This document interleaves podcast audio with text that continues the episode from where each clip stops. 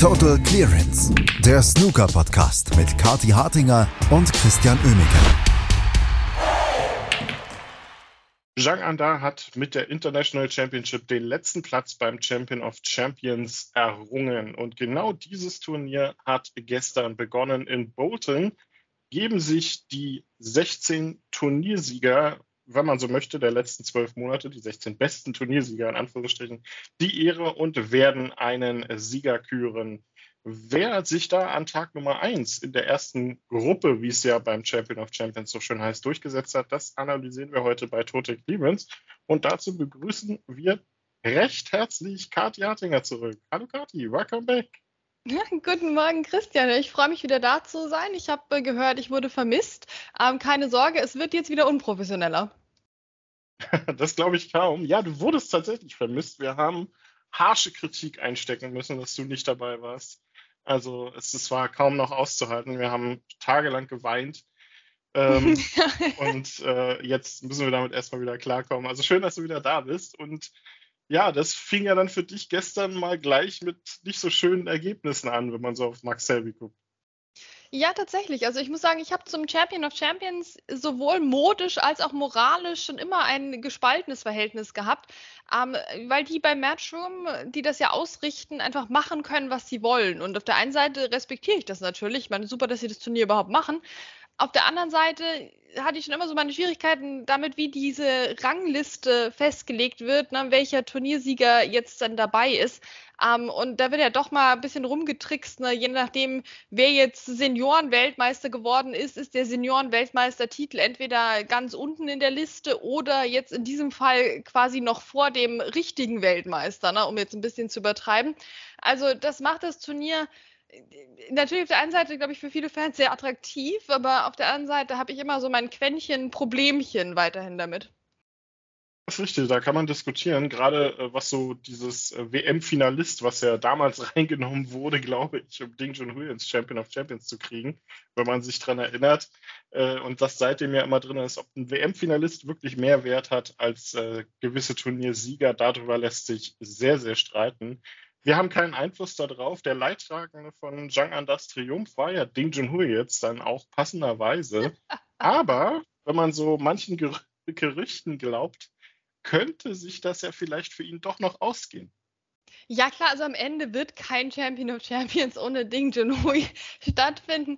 Ja, es ist so, dass ähm, es, es, gibt Gerüchte, ne, dass Ronnie O'Sullivan in China ist und Exhibitions spielt und deswegen vielleicht nicht beim Champion of Champions antreten wird, sagt angeblich sein Promoter in China. Das würde dann bedeuten, dass Ding Junhui, sofern er denn im Lande überhaupt ist, ähm, nachrücken könnte.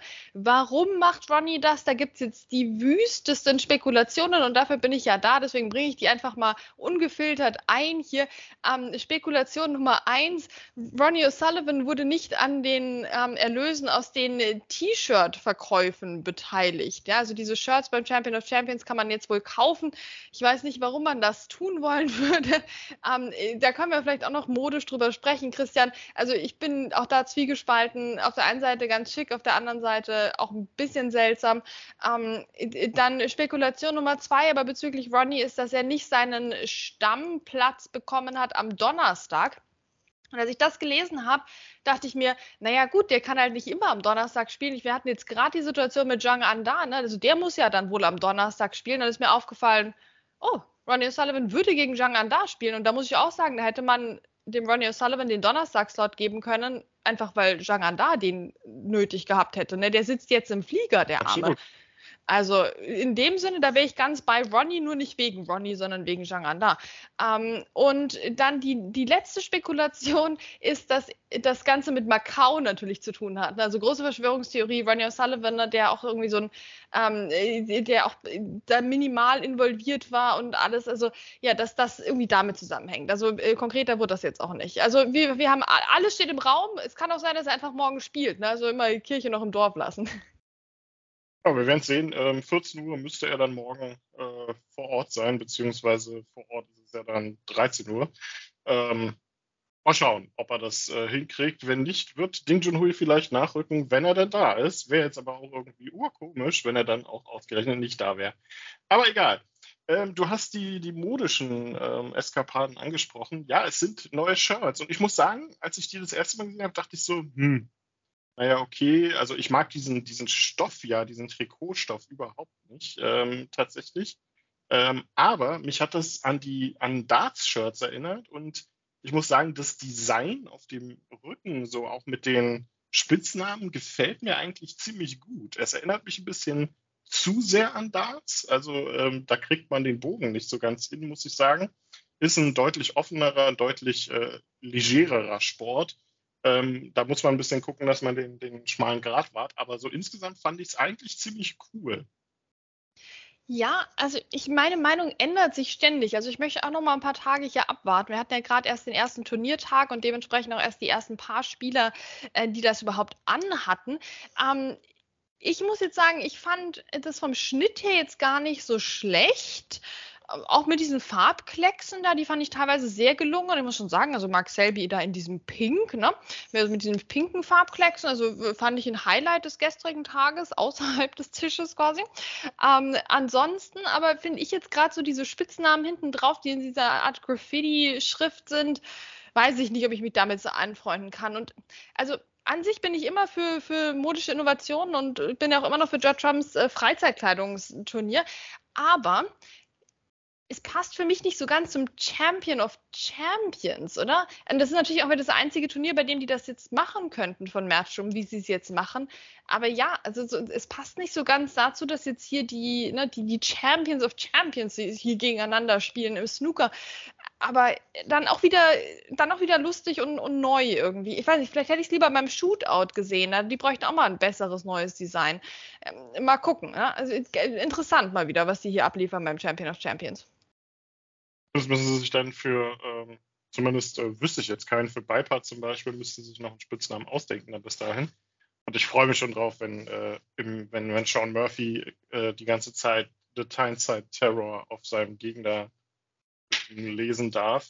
Naja, mal gucken. Also es ist, es ist streitbar, aber ähm, werden wir mal sehen, was, äh, was draus wird. Snooker gespielt wurde gestern übrigens auch überraschenderweise. Drei Matches gab es, wie immer die Gruppen-Halbfinals, wie es ja so schön äh, dämlich eigentlich heißt, um das äh, Turnier vom Masters abzugrenzen, was ja ein komplett identisches Format hat. Ähm, über Best of Seven äh, wurden die gespielt und da gab es erstmal Mark Allen gegen Jimmy White und äh, da haben sich ja viele drauf gefreut, aber der Seniorenweltmeister konnte dann nicht ganz so mithalten.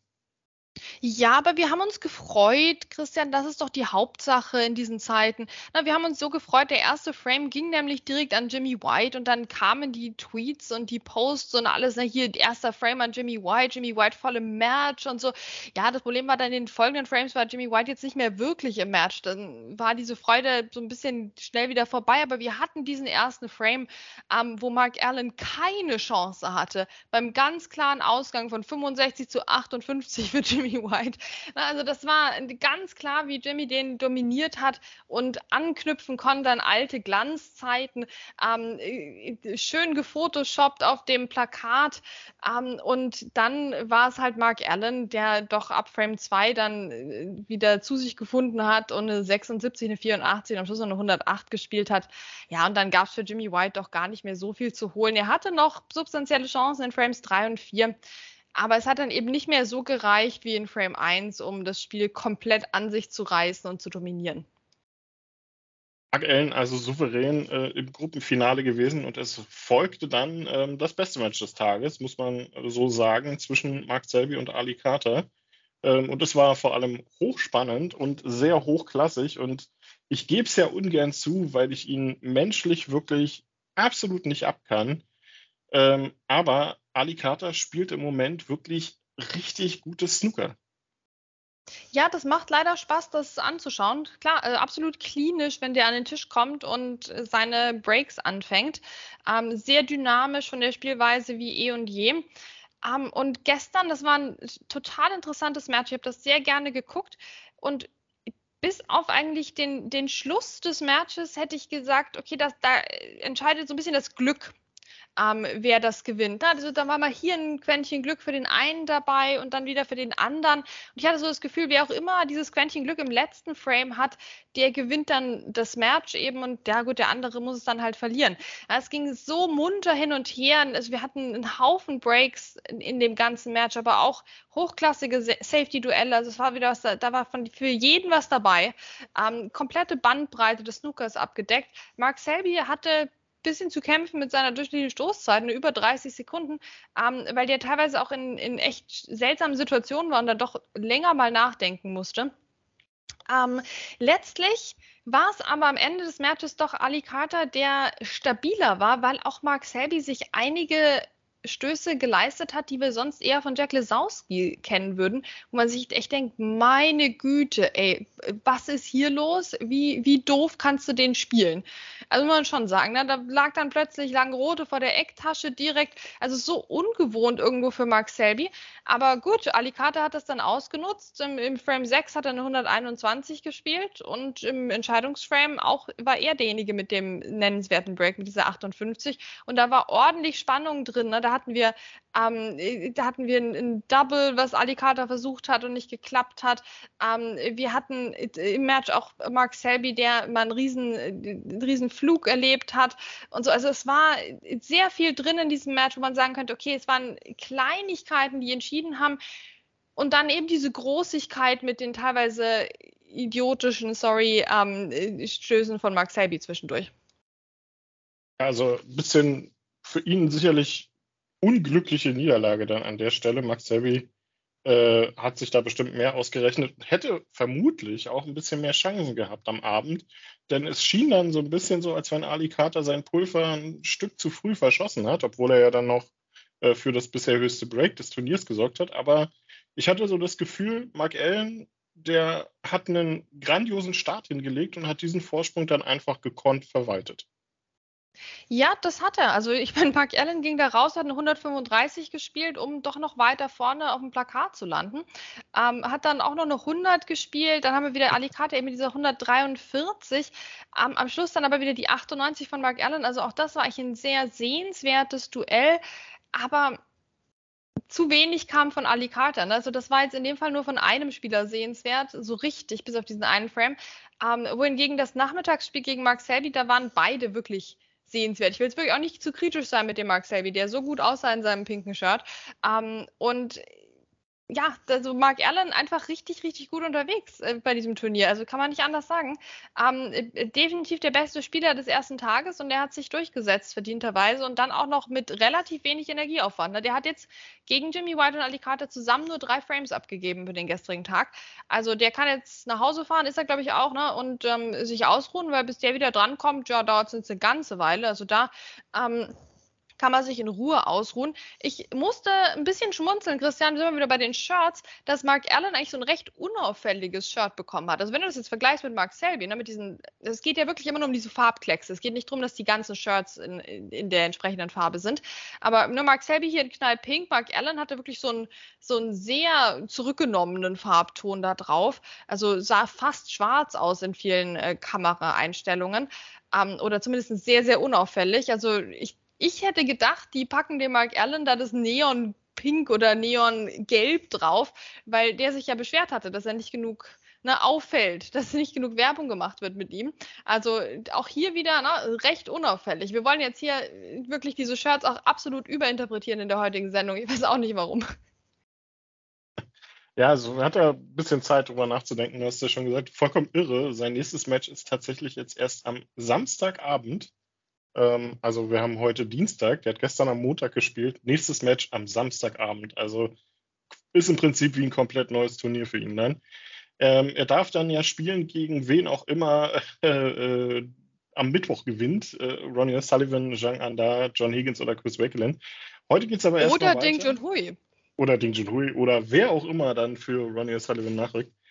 Ähm, Heute geht es aber erstmal weiter mit dem äh, Weltmeister. Wer ist das eigentlich? Äh, der spielt gegen Barry Hawkins und Mark Williams gegen Robert Milkins. Sehr interessante Gruppe. Für mich mit die ausgeglichenste, auch wenn Barry Hawkins jetzt vielleicht so ein bisschen als aktuell äh, formstärkster Spieler heraussticht. Aber insgesamt vielleicht eine der ausgeglichensten Gruppen. Ja, das wird richtig Spaß machen. Also da freue ich mich total drauf heute. Ähm, Luca Brissell, der jetzt natürlich beim Champion der Champions. War's, der war's. Ach, stimmt, ja, richtig. Ja, ich habe mich gerade gefragt, warum ist der überhaupt dabei, ne? Ähm, daran lag's, richtig. Ähm, der muss ja jetzt auch mal wieder was zeigen beim Champion of Champions hier. Also das wird eine spannende Angelegenheit. Barry Hawkins einer der Spieler der ersten Saisonhälfte, aber halt auch immer einer mit einem gewissen Ausfallrisiko, müssen wir schon auch sagen. Und dann haben wir noch Mark Williams gegen Robert Wilkins. Also die beiden werden sich auch nichts schenken. Ja, also da kannst du schwer Vorhersagen treffen, aber das musste auch gar nicht, weil ich glaube, die Vorhersage, dass das ein guter Snookertag wird, die ist leicht zu treffen dann wiederum.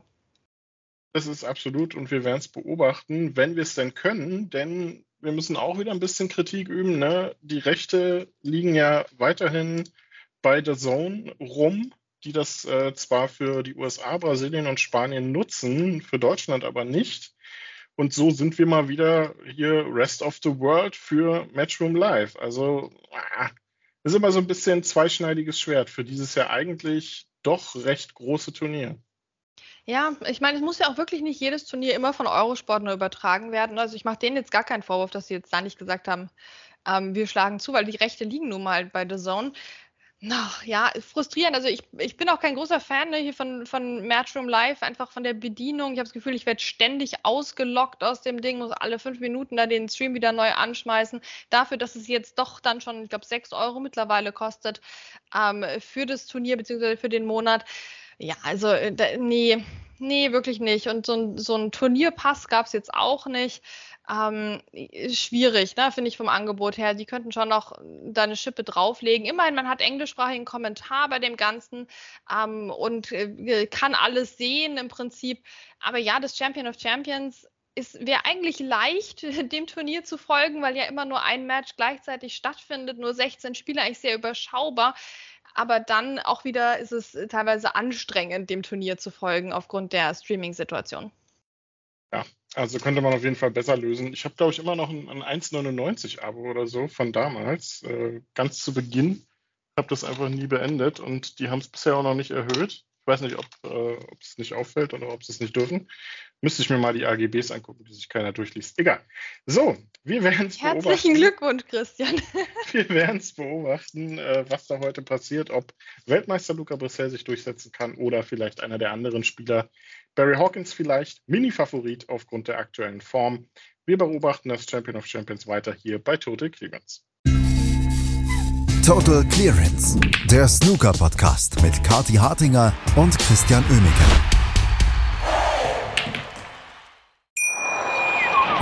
Schatz, ich bin neu verliebt. Was? Da drüben. Das ist er. Aber das ist ein Auto. Ja. Mit ihm habe ich alles richtig gemacht. Wunschauto einfach kaufen, verkaufen oder leasen. Bei Autoscout24. Alles richtig gemacht. Wie baut man eine harmonische Beziehung zu seinem Hund auf? Puh, gar nicht so leicht. Und deshalb frage ich nach, wie es anderen Hundeeltern gelingt, beziehungsweise wie die daran arbeiten. Bei Iswas Dog reden wir dann drüber. Alle 14 Tage neu mit mir, Malte Asmus und unserer Expertin für eine harmonische Mensch-Hund-Beziehung, Melanie Lippisch. Iswas Dog mit Malte Asmus. Überall, wo es Podcasts gibt.